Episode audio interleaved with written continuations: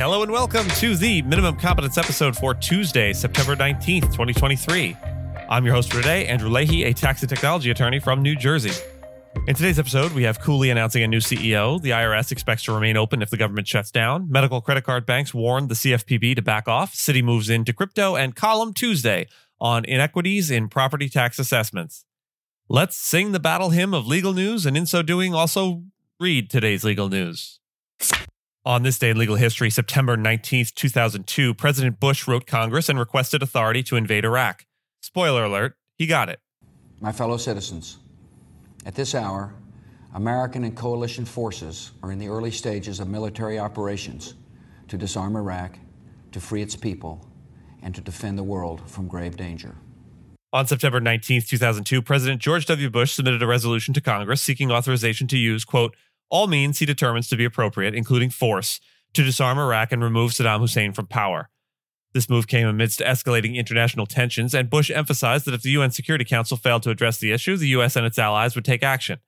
The day saw intense activities with Secretary of State Colin Powell and Defense Secretary Donald Rumsfeld presenting the administration's stance to Capitol Hill, where it received a generally supportive response, albeit with anticipated changes in the wording of the resolution.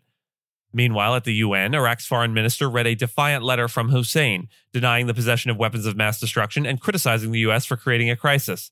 The proposed resolution, drafted by White House officials, was based on the principle of anticipatory self-defense, allowing the U S to preemptively attack a nation perceived as a threat. Despite the aggressive stance, some congressional leaders expressed reservations, preferring a resolution urging U N intervention and highlighting the risks of unilateral action. The day marked a major step towards the Iraq war, with discussions revolving around the potential repercussions and the extent of the president's authority in initiating military action.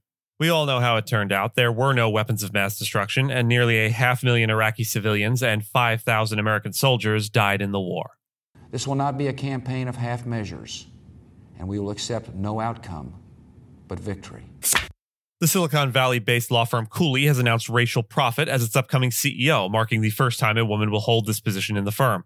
Proffitt, who currently leads Cooley's San Francisco corporate practice and is a member of the board of directors, will assume her new role on January first, twenty twenty-four, succeeding Joe Conroy, the firm's leader since two thousand eight. Conroy will retain his position as chairman. Proffitt joined Cooley in twenty seventeen and has a notable twenty-one-year career in corporate and securities law, working extensively with various companies and investment firms across different sectors. Recently, she played a significant role in advising Maple Bear Incorporated on a substantial initial public offering. Despite facing challenges due to a downturn in the transactional sector, Conroy remains optimistic about the firm's growth prospects, anticipating a surge in demand and overall growth. The succession process, which began in twenty twenty-two, involved extensive consultations with over three hundred partners to ensure a smooth transition.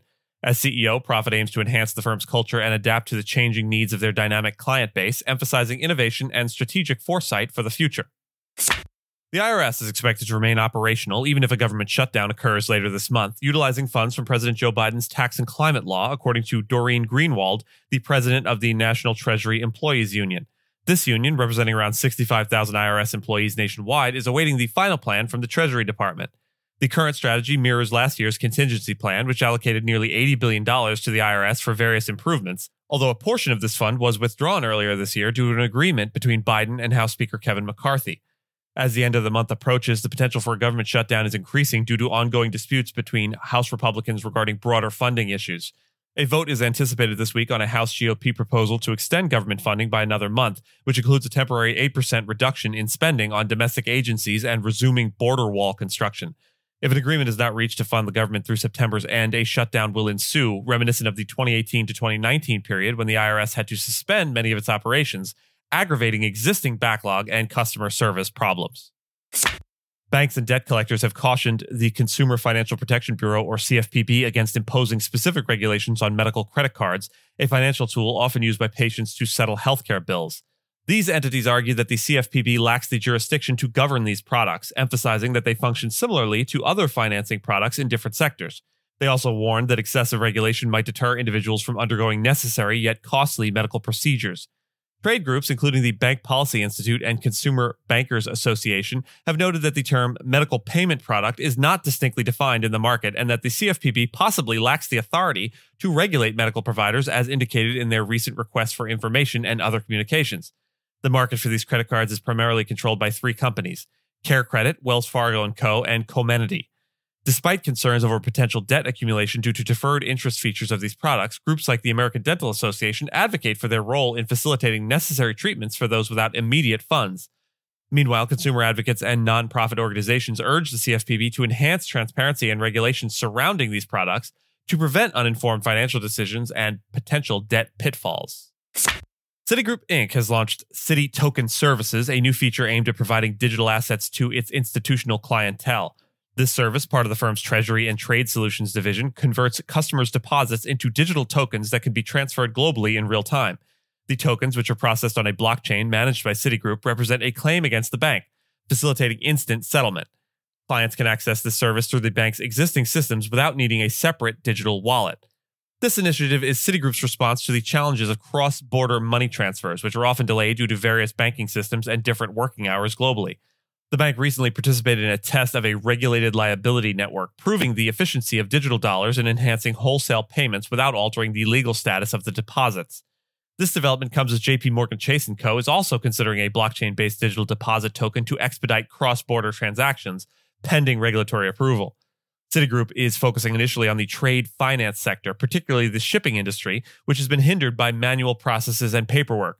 The introduction of smart contracts, which automatically process transactions when predetermined terms are met, could significantly speed up transactions, eliminating the need for physical paperwork.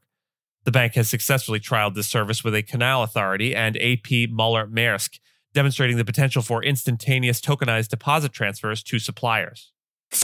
And look here, it's a column, and the byline is kind of blurry, but it looks like, yep, it's my column. In today's column, I highlight the escalating housing costs in the U S with a significant increase of forty-seven point five percent in the average home sale price from quarter four twenty twenty to quarter four twenty twenty-two. This surge has particularly impacted buyers in the mid-range and working-class sectors. I suggest that the current property tax assessments are inequitable, often favoring higher earners by undervaluing expensive properties and overvaluing less costly ones. To address this, I propose the utilization of artificial intelligence and other technologies to facilitate annual and accurate property assessments by municipalities, thereby preventing the overvaluation of properties owned by individuals who are less financially equipped to bear the burden. A I can harness vast amounts of data to make annual adjustments to property assessments, eliminating biases and identifying correlations between property demographics for prioritized reassessment. Moreover, A I can analyze various data, including historical trends and satellite imagery, to estimate real-world market values much more accurately. In the column, I emphasize the necessity for a comprehensive overhaul of the current system to foster accuracy and fairness in property valuations, thereby promoting a society where opportunities and burdens are equitably distributed. As is so often the case, the current status quo favors the wealthy, with more expensive properties typically undervalued and less expensive properties routinely overvalued. The integration of technology, coupled with appropriate policies, can potentially offer precise and unbiased property valuations, balancing individual privacy, administrative overhead, and tax equity. And with that, I thank you so much for listening to Minimum Competence, your daily news podcast for lawyers. If you're looking for more than Minimum Competence, links to further reading on all the topics touched on today are in the show notes. If you have any questions or story suggestions, you can find us on Mastodon on the E S Q dot social instance. I'm at Andrew, and my co-host Gina is at Gina. The views, thoughts, and opinions expressed in this podcast are those of the host and do not represent those of any organization we may be affiliated with. Nothing here should be construed as legal advice because it is not legal advice. And reviews go a long way towards helping new listeners find our show. If you have a moment and can leave a rating or review on your podcast player, we'd appreciate it. And if you know someone that might be interested in a story we cover, consider sending them the episode. Minimum Competence is available at minimum comp dot com and wherever it is you get your finely crafted podcasts. If you haven't checked out the website in a while, give it a look. There are complete transcripts and resources for each episode and its corresponding segments, as well as an opportunity to receive new episodes in email newsletter form. All of the links to stories we cover will also be available on links dot E S Q dot social, which is our news aggregator in the Fediverse. We'll see you back here tomorrow, and remember, success is not in what you have, but who you are. Yeah, man.